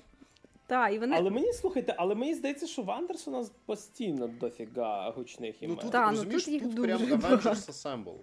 Тобто в нього, як правило, ага, не так багато цих персонажів, а там просто навалились буквально всі, хто раніше в нього знімався з знаменитих. Тобто ще чуть-чуть і буде Дюна Вільньова, так? Не здивуюсь, так. Ну тобто це реально такий, типу, ламповий варіант Дюни, де в тебе просто золотющий такий прошарок Голлівуду знімається. І нам нас просто поетапно знайомлять з цими всіма персонажами. Нам їх потроху показують, як вони приїжджають. Ну і вони в якихось смішних сценках, смішних ситуаціях нам розкриваються дуже круто. Тому що фільм дуже смішний, фільм супер смішний. Ну, типу, це комедія на всі 100%. От просто не знаю про сюжет ну, можна говорити, можна не говорити. Там теж багато спойлерів достатньо. Прямо лінійно, напевно, говорити не будемо, тому що там дуже багато е, історія мені дуже сподобалась тим, що там дуже багато маленьких таких поворотиків сюжетних, які тобі більше розкривають е, кожного з ключових персонажів. Там декілька. Відповідно, ти е, по історії в тебе є певний стап. Тобто вони приїхали того-то, того-то, того-то, тоді-то, тоді-то, тоді-то. Вони застрягли тому-то, тому-то, тому-то, тому-то, типу. І вони опиняються в цій ситуації, де вони між собою взаємодіють. І за рахунок цих взаємодій, діалогів, експозицій, розповіді про своє минуле, розповіді про свої наміри, розповіді, чому вони ведуть себе так-то і так-то, чому хто приїхав, хто чого хоче досягнути, хто через що в житті пройшов, тому що там кожен з цих персонажів не терпівся, дай Боже, особливо двоє головних. Відповідно, ти просто більше знаєш про цих персонажів. І потихеньку, помаленьку починаєш ну, в свого роду проникатись історією кожного з них. Це як ти знайомишся з людиною десь, десь на якійсь тусовці або на якомусь фестивалі чи щось. Ви сидите, спілкуєтесь, і ви один про одного потихеньку, помаленьку все більше і більше взнаєте. Тобто, в даному випадку ти ніби приїхав. Е, знайомитись з новими людьми в даному випадку. Це прямо особливо сильно відчувається. Тому що дуже часто в кіно ти по великому рахунку на доволі ранньому етапі про персонажа вже щось знаєш, а далі просто відбувається в історії взаємодія цього персонажа, про якого ти вже більшу частину, як знаєш, з самою історією. В даному випадку, навпаки. Тобто ти трішечки про персонажа на початку персонажів на початку знаєш, але далі, по суті, до буквально самого кінця фільму це все потихеньку помаленьку розкриваєшся. Ти все більше і більше цим проникаєшся. Тому за цим доволі цікаво спостерігати. Ну і як вже казав Лєра, це в дуже комедійному стилі знято. Це реально от такий смішний фільм Веса Андерсона в хорошому розумінні цього слова. Просто Вес Андерсон він, в принципі, міг зробити таку штуку. Він завжди міг зробити окремий світ, де персонажі типу органічно вплетені в цей світ. А тут він ще зробив такий типу замкнутий простір. Тому що всі події відбуваються в цьому одному маленькому містечку. Там реально буквально кілька локацій, їх можна, напевно, по пальцях перерахувати. Це типу локації, типу там заправка, кафешка типова американська, там якийсь конференц-зал, е, будинки, де вони живуть. Ну і майже ну і це це майже весь перелік локацій. Але, типу, в зв'язку з певною специфічними обставинами, які стаються в цьому астероїд Сіті під час цієї конференції, ну, відбувається дуже така екстраординарна подія, яка дуже смішно, до речі, знята. І в зв'язку з цим вони всі застрягають. Тобто надовше, в них ніж планували. надовше ніж планувалось, тобто їх беруть в карантин, і вони коротше всі не можуть вийти з цього замкнутого простору. І відповідно ця фішка, що вони всі в замкнутому просторі, там з дня на день вертяться, вона якраз нам і допомагає типу краще зрозуміти людей, характер і персонажі, бо вони, типу, в замкнутому просторі всі варяться. І це завжди дуже типу прийом, який дуже типу, класно працює на е, розкриття характерів і персонажів. І та це комедія, тому що попередній фільм Веса Андерсона, не знаю, чи ви бачили чи ні. Оце французький вісник, французький диспетчер. Бачу. Це була так і мені і мені дуже не сподобалося. Мені теж це була така нудятина. Це просто було жахливе кіно. Напевно, не гірший фільм Веса Андерсона. Там теж було цей дофіга зірковий каст. Але це було кіно ні про що. Ну просто ні про що. Я не знаю, хтось щось поняв, я нічого не поняла. Ну, тобто він попробував в таких більш серйозних тонах це зробити, але в нього це вийшло якось трохи душнувато. Тобто він вміє робити легкі, приємні. Ну, як би це. Тобто історія може бути складна і примусити задуматись. Але в нього це подається в такому легкому, приємному, ненав'язливому ламповому тоні. Тобто ти прям такий накриваєшся плідом, береш собі там вина, чаю чи ще чогось, і з задоволення там зі своєю парою або зі своїми друзями це дивишся. Це навіть фільм не зовсім для кінотеатру по великому рахунку. А французький зв'язовий чи французький диспатчер, точно не пам'ятаю, воно було трохи душнувато. Воно було дуже Це французький вісник. Так, так. Ну, було дуже душно, і я думала, що вже все ми втратили Веса Андерсона. Але оцей фільм він вернувся до того, що він класно вміє, до найкращого. Він його зробив легким, таким душевним, ламповим, з великою кількістю гумору. Він ніби і серйозні теми піднімає. Тобто там є такі якісь нотки моральності в цьому новому фільмі. Але він просто смішний, він дуже веселий. Там стільки цитат, там просто якась цитата на цитаті. Були такі фрази, з яких я там просто ну просто угорала. Ну це так. Там піднімаються там... дійсно серйозні речі, та, там, але вони робляться в нормальному цьому стилі. Легко. Конфлікт, наприклад, батьків і дітей. В Там є чотири цих дитини Вундеркінда, і в кожного з них своя специфічна ситуація з їхніми батьками. І начебто теми насправді доволі серйозні. Тобто, тому що там так все доволі. Ну тобто там напряжні речі в житті цих людей відбувались в рамках цієї експедиції. Але воно подається легко, не напряжно, і при цьому ти все одно розумієш, в чому ця проблема. Але воно подається так, що ти не почнеш таки сидіти, о, як сумно, як жахливо, ти такий, ну, та, ну, та, ну, все одно смішно, типу, подано. Е, конфлікт батьків дітей поданий, творча якісь там речі, е, осмислення свого минулого негативного і позитивного досвіду. Е, навіть про смерть, тобто про там смерть, навіть багато про смерть, рухатись типу далі, про прийняття горя. Так, рухатись далі при життєвих проблемах, але, типу, це все подається так, що ти легко це засвоюєш. Тобто в тебе немає. Е, відторгнення чи дискомфорту, чи якихось е, негативних емоцій через те, що тобі подається серйозна тема, ще й таким тоном, що ти просто сидиш і зжимаєш там кріслі від того, як все це сумно і страшно. Ні, тобі це подається ну, в такому трішечки трагікомічному тоні. Тобто там Скарлетт Йоханссон нас награє нам актрису, в якої було сам шит в житті, і це подається доволі специфічно. Ось цей головний герой чоловічий у нас грає фотографа, який теж багато через що пройшов спойлерити не буду, тому що це було дійсно смішно і цікаво і прикольно. Тобто в кожного Що дуже взаємодія між ними теж дуже смішна і цікава. І при цьому доволі природні. Тобто Та, ти уявляєш романтичні це. стосунки зав'язуються. Тобто, як діти типу дивляться на своїх батьків, угу. типу як на придурків, бо, бо діти генії. Типу. ці стараються їх при цьому вчити, але при цьому це діти вундеркінди. За чим да, і батьки такі, типу, бляха, як ці генії діти заїбали. Типу, та, зі своїми... 14... Могли бути просто нормальними дітьми, а вони якусь свої А вони в 14 років вдвічі розумніші за мене, за чим теж доволі цікаво дивитися. Плюс е, там ще така солянка, е, є декілька персонажів або груп персонажів, які з дуже різних соціальних прошарків, з дуже різним світоглядом. І тобі показують ще ці легкі конфлікти між ними в тому, як вони дивляться на життя. Але при цьому тобі і показують, що в принципі при бажанні це можна і вирішувати. Мені ще дуже сподобалось, як вони стібали християнську тему. Вибачте, якщо ми заділи почуття якихось віруючих, бо там є дуже багато жартів на рахунок того, що ніби. Е, син головного героя, він якби оскільки геній, він, типа, ну, атеїст в певній мірі. Але, типу, вони такі, ну, ми все-таки християни. І в них там завжди якісь прикольчики, типу, ну, діти, ви все ж християни, ви ж не забули. Типу, там там найбільше цю штуку пушує дідо дочок. Ну, е, тесть головного героя. Бо він прям такий консервативний консервативний. Головний чоловічий герой він вже десь посередині. А діти, ну вони вже просто підігрує. Та, та, а діти вже зовсім ні. Тобто, і відповідно це теж про цей конфлікт поколінь, зміну поколінь, зміну світогляду. Теж доволі цікаво, гарно показує. І... А сцена з ковбоями, я не знаю.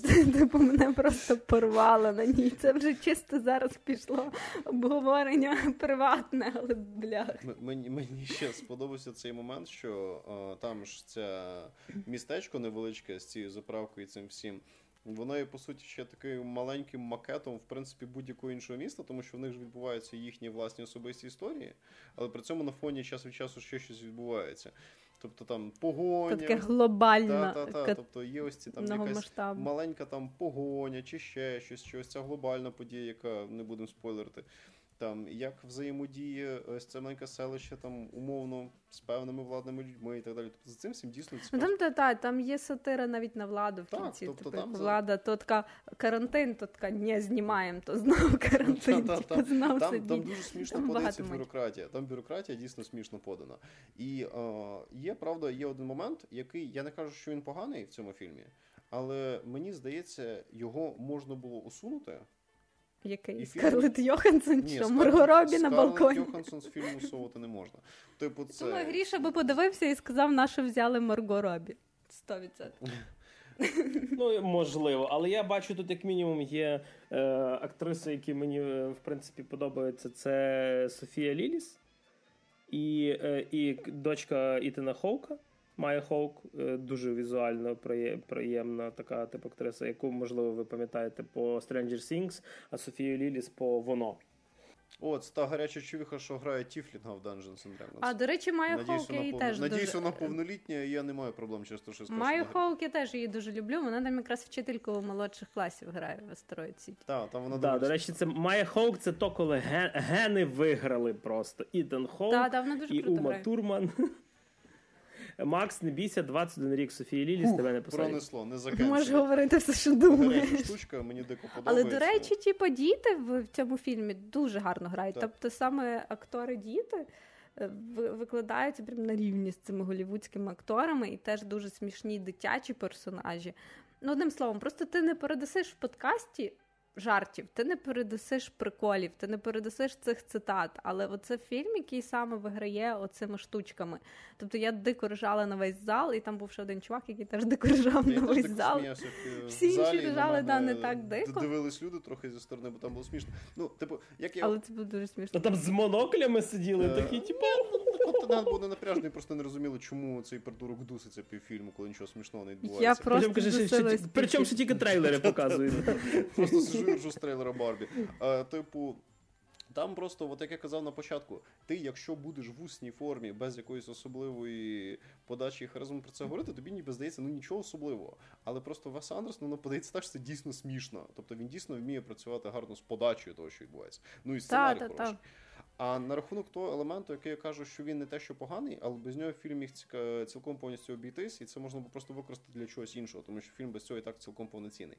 Це ось цей елемент е, стуканням в четверту стіну. Е, Там є, е, грубо кажучи, якщо можна так дуже упростити, дві е, основних історії. Одна це історія, яку ми описали про персонажів, які проводять Стероїд Сіті, а інша історія це історія творчого колективу. Який працює над п'єсою, яка по суті і є історією цього Астероїд Сіті. Там основна е, фішка в тому, що це історія, ось ця паралельна сюжетна лінія, це історія про автора сценарію. Цієї історії Астероїд Сіті, і про театральних акторів, театрального режисера і креативних інших людей, які займаються тим, що приймають участь в п'єсі по цьому сценарію. І в нас ніби є паралельна лінія де тобі розповідають оце от е, Астероїд Сіті, і паралельна лінія, де тобі розповідають про цей творчий колектив, який цим займається. І можливо, це було зроблено для того, щоб тобі, начебто, показати, що от є е, твір, який дивиться більшість людей, там насолоджуються ним, кайфують від нього, там обговорюють його 50 а є оце от за за шторами робота цих творчих людей, які в них в житті відбуваються нюанси, через що вони проходять, як це не впливає. І ці дві сюжетні лінії е, хронометра... в плані хронометражу. Мені здається, саме от основною основною історії це Астероїд Сіті, де нас більшість головних героїв перебувають. Але по ідейному і сюжетному, і якби це з точки зору художньої цінності, вони рівномірні. Тому що тобі і то, і то подається як однаково важлива річ. І знову ж таки, прикольна ідея. Але, як на мене, в даному випадку вона просто лишня. Тому що мене персонально воно більше відволікало, ніж доповнювало історію. Знову ж таки, я не кажу, це погано. Просто без цього можна було обійтись і спокійно всунути це в якийсь інший фільм Веса Андерсона. Ну, я би сказала, що просто головний кайф все одно ти отримуєш. Ну, я, наприклад, отримала саме від основної історії кольорової. І оця чорно-біла, я так розумію, що це вже суто таке. Е, Художній додаток, типу, а давайте зробимо, щоб було поскладніше, mm-hmm. а не просто веселе кінцо. А насправді я реально кайфанула типу, від від моментів цієї історії. Тому я ну, цілком повністю згоден. Це може бути художній прийом заради художнього прийому. Ну, типу, Вес Андерсон виявив, трохи щоб виїбнутись. І в даному випадку це було просто не потрібно, тому що, як би це сказати, ем, якщо ми говоримо про цю, давайте в лапки візьмемо кольорову сюжетну лінію, яка по великому рахунку основна. То вона цілком і повністю автономно і нормально працює без цієї додаткової. Тобто, якби е, основна історія подавалась так, що там є певні пробіли, і з точки зору сценарію ідеї треба заткнути ось цією е, фоновою історією про те, як ці творчі людини цим займаються. Я би це зрозумів. Але це відчуття, ніби ти дивишся два паралельних фільми. І мені цей прийом просто був дивним і не зовсім умісним в даному випадку. Хоча ну, фільм я при погоджуюсь, цьому класний. Хоча я і не можу сказати, що він там супер якось мене відволікав, і я там така вирішити це негайно. Я ще напевно додам, що Вес Андерсон в нього є така проблема, що він дуже любить ускладнювати і переборщити з тим, що ну дуже багато усього. І тут е, якраз е, він трошки вчасно схаменувся, бо історія проста, і коли він працює з простотою, то тоді в нього фільми більше вдаються. І, наприклад, попередній французький е, вісник, диспетчер, там була красива картинка, все як ми любимо Веса Андерсона, вся ця композиція, симетрія, кольора. Але ну був прісний сюжет, і тому це було кіно, яке не годен був дивитися. А тут вся та сама картинка, композиція, кольори, все теж присутнє, але є ще сенс і сюжет, і тут і тобі красива картинка, е, і тобі е, цікава історія. Ну, просто 10 з 10.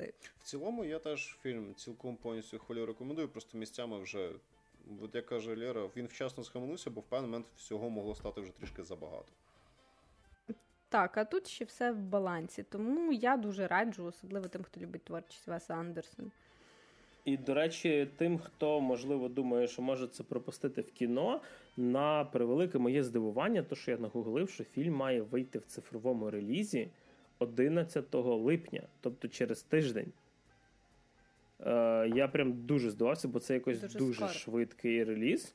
Е, як мінімум за Apple TV е, має вийти. А наскільки я пам'ятаю, дуже часто якраз Apple TV часто має український дубляж, кому, наприклад, мова оригіналу можливо заважка.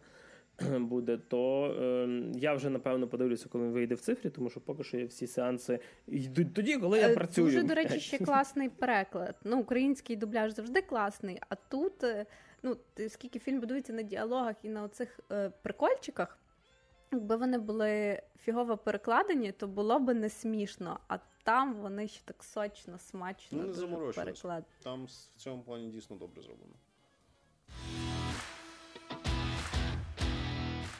Ну що ж, а від е, Веса Андерсона високого кінематографу переходимо трошки до пригодницького кіно. Е, Вийшов недавно. Е, п'ятий фільм з серії фільмів про Індіану Джонса, Індіана Джонс та Реліквія Долі, який в оригіналі насправді Індіана Джонс and the Dial of Destiny. Dial – це, грубо кажучи, циферблат. можна так сказати. І якраз по сюжету воно зрозуміло, чому він циферблат називається. Можливо, комусь з наших перекладачів і дубляторів воно не так гарно звучало. Через то це реліквія долі, тому що реліквія це якось дуже вже загально. Е, Перше, що хочу сказати, це перший фільм е, е з серії про Індіану Джонса, яку, з який зняв не Стівен Спілберг, і сценарій, до якого не написав Джордж Лукас. І це перший фільм, який не знімав Paramount, а після того, як Lucasfilm е, купив Дісней, випустив Дісней. Типу. Е, від себе зразу додав, що старі фільми, особливо перша трійця, особливо перший і третій, це, напевно, в топ-10 фільмів за все моє життя, які я можу передивлятися по 100-500 тисяч разів. Особливо самий перший це в пошуках втраченого ковчега, один з улюблених фільмів. Е, І в певний момент, коли Індіана Джонс повернувся з фільмом про кристальний череп, е, це було гівно. Це було, так би сказати, доволі гівняненьке кіно. Е, І після того, чесно кажучи, я вже нічого не чекав, тому що і Харрісон Форд, же, як то скаже, ну, не, не першої свіжості, чувак. Ну, 80 років, дядькові. Ну, тобто це це вже знаєш, це вже тоді, коли треба прикидати, чи зйомки взагалі починати варто. Це, це можна і не закінчити. Ти хочеш приймати участь в пригодницькому кіно.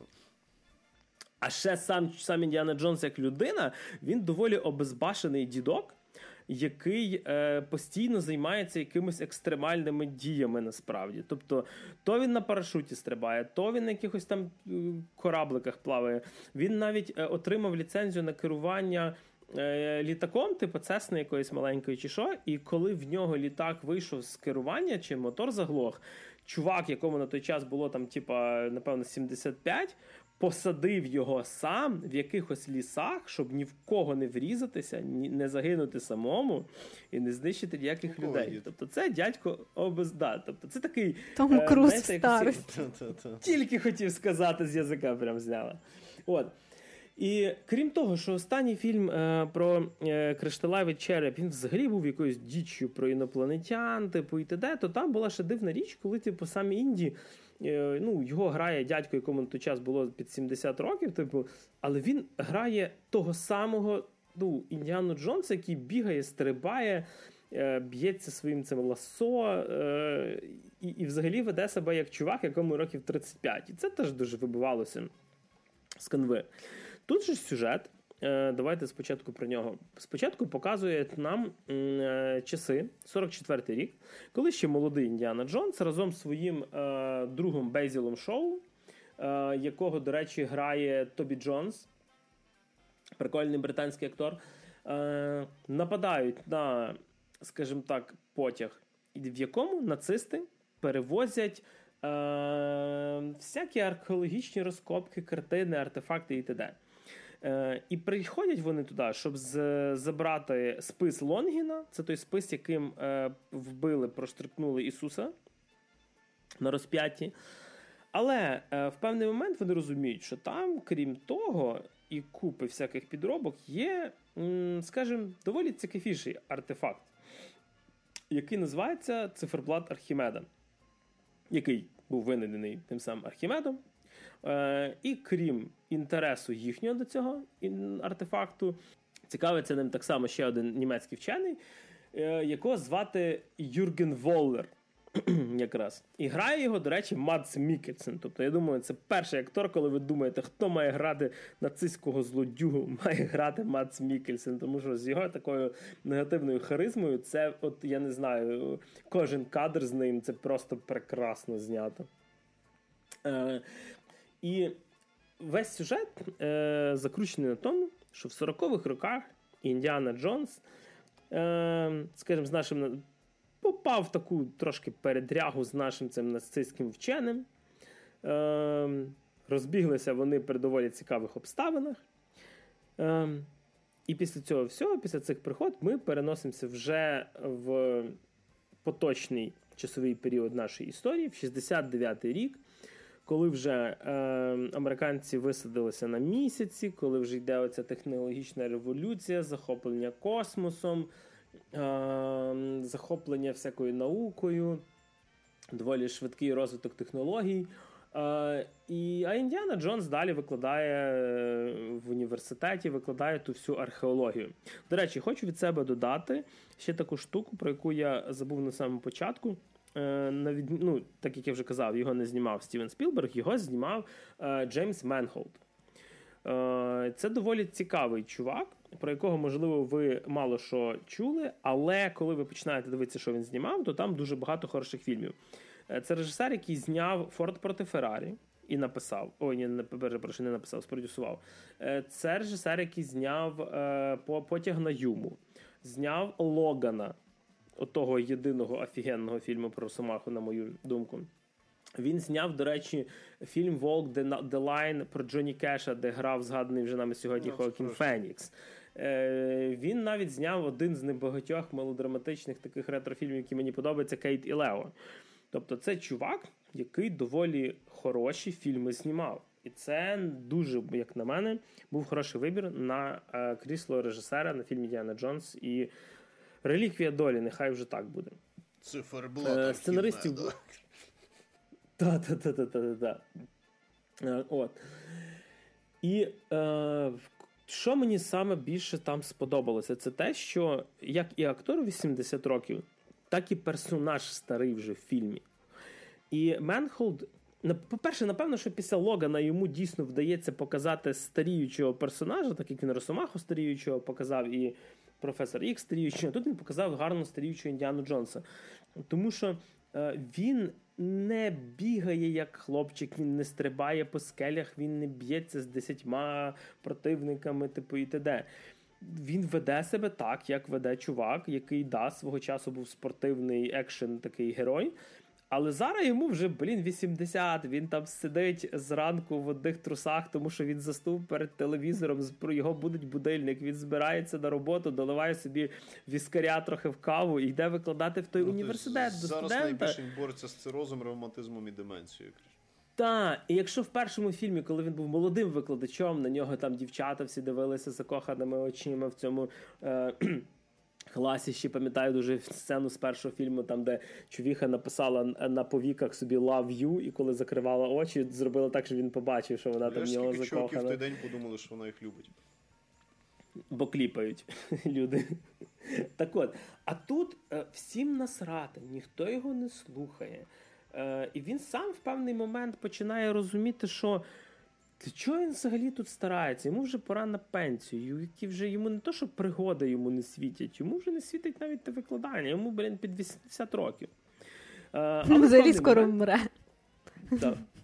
Але в певний момент з'являється персонажка, е, її звати Хелена Шоу.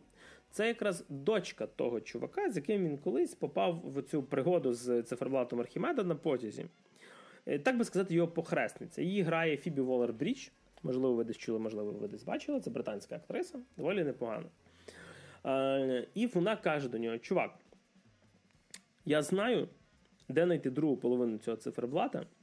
Давай тряхнем стариною, підеш з нами, е, то мені.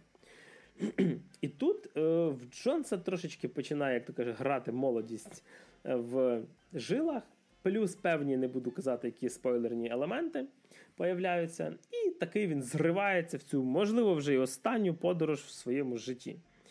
Е, До речі, про Фібі Волер Брідж хочу додати таку штуку, що е, дуже цікаво на цю актрису Хелени Шоу вибрали е, ну, на персонажа Хелени Шоу вибрали актрису, яка не є е, такою класичною, е, скажімо так, сексі модельної зовнішності чувіха. Тобто ти віриш, що це типа жіночка, яка попадала в передряги, яка, типу, скажімо так, і била по морді, і получала теж. І відповідно. Е, харизма, звісно, ну, типу, не на рівні Гаррісона Форда, але теж своє є. На рахунок харизми Гаррісона Форда, тобто це чувак, який в кадрі появляється, навіть коли йому 80 років, ви ставте там хоч Дензела Вашингтона, хоч кого хоч. Типу, Інді краде це все. Е, так само дуже, до речі, багато появляється, ну як не але з'являються все-таки персонажі старих фільмів. Особливо було прикольно побачити Джона Ріса Девіса, який Салаха грає, який був в першій і, якщо не помиляюся, в третій частині. Ви його можете знати так само по ролі Гімлі гнома в е, Lord of the Rings. Е, Та, від себе єдине похвалю, що це єдиний актор з цієї плеяди, якого я вживу бачу. От. Е, та, І теж доволі прикольно, бо він там він ще більше постарів. Тобто Інді ще такий, напевно, збігав дядько в спортзал на салах, і тобто Джон Девіс взагалі ні. Так. Е, І відповідно, в нас є такий класичний роуд-муві про молоду Хелену Шоу, яка веде себе як Індіана Джонс в молоді роки. І старий Індіана Джонс, який ще порох в порохівницях має, але видно, що він старий. Там навіть є сцени, коли вони кудись лізуть. І він просто старий, він втомився, він вже просто зупинився. Вона до нього каже: Чого ти зупинився? Полізли. Він такий, я думаю. Я не зупинився, я не, не рухаюсь. Типу. Мені пора спати. Мені потрібні пігулки і сон. Там є фраза, коли вона з ним говорить, там, типу, що в тебе там типу, вже немає бажання. Він каже: в мене ревматизм є. Типу, тепер можна полізти. І і в цьому плані фільм знятий е, людиною, яка розуміла, чим хороший був Індіана Джонс. Це ніколи не був величезний блокбастер там з десятьма автомобілями, вибухами, типу хмарочосів і т.д. Це був хороший роуд-муві, з якого надихалися подачею пригод е, творці гри Uncharted, наприклад. Tomb Raider. Типу, це прикольна е, подорож небагатьох персонажів, що теж дивує. Хоча тут є камео старих героїв, але весь фільм насправді крутиться навколо буквально 4-5 персонажів. Е, Є, звісно, наш Мац Мікельсен Юрген, який злий такий німець, е, в якого є прихвостні, які за ним бігають. Один з них, е, до речі, грав в фільмі. Бойд Холбрук він грав в Логані, і він так само такого ж самого прихвостня грав. Мені здається, це взагалі чувак, який грає таку завжди праву руку якогось бандюгана. Да, так в цьому в резюме написати. Так. Вот. І, е, типу, все, е, воно настільки е, знято в стилі старих фільмів, що там навіть коли вони подорожують з точки А в точку Б, е, то навіть показують таку заставочку, типу, коли показували колись в Індіані Джонс напівпрозору карту, зверху летить літак, типу, лінія малює з точки А в точку Б, куди вони летять і т.д. І тут, з одної сторони, дуже круто б'є по ностальгії, з другої сторони, він не робить самоповторення.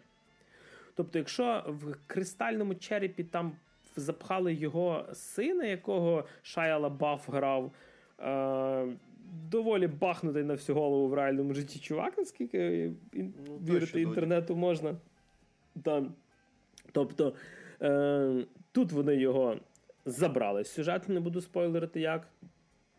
Е, І, в принципі, в принципі, насправді доволі гарно і логічно забрали. Та історія, яка з ним, скажімо так, відбулася за кадром між фільмами вона непогана. Тобто це не ліниве злиття персонажа, я б сказав.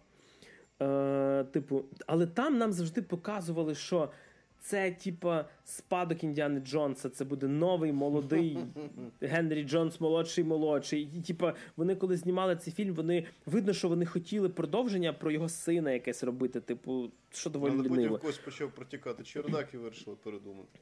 Так.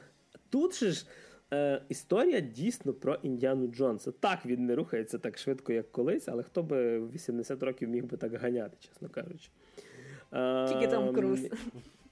Тільки тільки, тільки Том Круз, тому що не не всі п'ють кров немовлят. місія не здійснена 20, і Том Круз в 70-80 років далі такий бігає. До речі, е, ти далекий від істини, там вже зараз виходить перша частина якоїсь там восьмої, яка буде на два ділитися, тобто він вже вчиться в Віна Дізеля розділяти фільми. Е, на рахунок е, самого Гаррісона Форда. Після якраз останньої, типу, четвертої частини про череп, він такий був трошки насправді тим всім незадоволений. Він фактично навіть ходили слухи, що він просто забиває болт, і він піде з акторського взагалі діла і т.д. А тут, е, після останніх інтерв'ю, я не знаю, наскільки він там зараз збирають вони гроші, наскільки я чув не сильно багато. але видно, наскільки чувак кайфує від цієї ролі. Тобто, як йому подобається це грати. Тобто, ти просто розумієш, це Форд просто живе цим персонажем більше, ніж він жив персонажем Хана Соло, який з'являвся там в сьомій і трошки в дев'ятій частині він якраз тут, от йому це дуже подобається. В певні моменти є дуже гарні відсилочки до перших частин. І згадують і Меріон, згадують і того ж самого сина, і багато всяких його пригод попередніх теж згадують. Навіть не не дуже любимий мною цей Temple of Doom, другу частину теж місцями теж згадають. І от е, неймовірне задоволення отримав. Дуже хороша класична пригода про того ж Інді. Я не впевнений, що вони дійсно зможуть це повторити ще раз, тому що все-таки 80 років дядькові. Він виглядає, звісно, дуже круто, веде себе дуже гарно. Але е, можна, я би сказав би так, можна цей фільм закінчити і так. Але, в принципі, як і кожен Індіана Джонс, він закінчувався. Вони не зв'язані між собою. Це Кожен з них це окрема пригода. Є камео, є згадки персонажів, але історія завжди закінчена була в цьому фільмі. Тепер давайте трошки про негатив. Е, Що мені не сподобалося? Перших 10 хвилин фільму нам, як я вже казав, показують молодого Індіану Джонса в 40-х роках, який бігає по потязі. Е, Зрозуміло, що там грає дублер поверх якого накладували комп'ютерне лице е, Гаррісона Форда. Там в деяких сценах їм, йому прям маску робили. Я дивився фотки зі зйомок для дублерів, типу, щоб не настільки графіка було видно. В деяких комп'ютерна графіка. І коли це екшн сцени вночі, там під е, блимаючи світло всяких прожекторів і стрільбу, ти не сильно на це звертаєш увагу. Є буквально кілька кадрів, де крупним планом нам показують молодого Індіана Джонса комп'ютерну графіку, який починає говорити. І на цих пару моментів це такий ефект зловісної долини, е, який може вам нагадати, якщо ви пам'ятаєте зоряні війни Бунтар 1, е, фінал фільму, коли приходить комп'ютерна принцеса Лея і говорить дві фрази. І у вас щось розуміється, що щось тут не то. Тобто з одної сторони графіка красива, але з другої сторони, ти розумієш, це не живе, воно не говорить, воно це це комп'ютерна графіка. Це трошки псувало е, мені, е, ну, чесно кажучи, враження від початку, але люди, з якими я говорив, які це теж подивилися, ну, багато в кого вони цього не помітили. Такі, ну, клас, ви щасливі, типу, що ви цього не помітили. От. Е, З плюсів е, Джон Вільямс, музика Джона Вільямса, божественно, місцями е, відсилочки до мелодій старого Індіана Джонса, місцями такі камео музичної теми загальної, місцями зовсім нова музика. Но кожен фільм звучить просто прекрасно. Е, ще трошки за мінуси. Є один момент ближче до кінця фільму, який, е, я би сказав би так, без якого можна було б обійтись. Я не буду вам спойлерити. Е, подивитесь, напишіть в коментарях, можливо, він вам також цей момент не сподобався. Е, я не скажу, що це прям погано, тобто це далеко не рівень, коли в четвертій частині він від ядерного вибуху ховався в холодильнику. Типу. Тобто це не це не такий рівень абсурду, як як то кажуть, стрибки через акулу, як це люблять називати. А, Але можна було без цього обійтися. Для Від мене не знаю, ну всі великі пальці вверх, дике задоволення, хороше пригодницьке кіно сходіть в кінотеатр, якщо є можливість. Знову ж таки, похвалю і український дубляж так само. Коли він вийде в цифрі, я ще не дивився, але думаю, ще всі шанси є сходити подивитися його. А перед тим як ми закінчимо, як завжди нагадуємо про купу посилань, які є в нас під назвою подкасту. Звісно, є посилання на Apple, Google Podcast, Spotify, YouTube і всі інакші різні платформи, де нас можна слухати. Так само є, звісно, посилання на Coffee і на Patreon, де ви можете підтримати нас, і посилання на Повернись живим, де ви можете підтримати Збройні Сили України. Ви слухали 91-й випуск подкасту та шоу в студії для вас сьогодні про кіно та серіали розповідали Максим Морозюк. Всім па-па. Валерія Стечанін. Мене все ще звати Григорій Тричук, і як завжди, почуємось. Добрий ранок, Україно!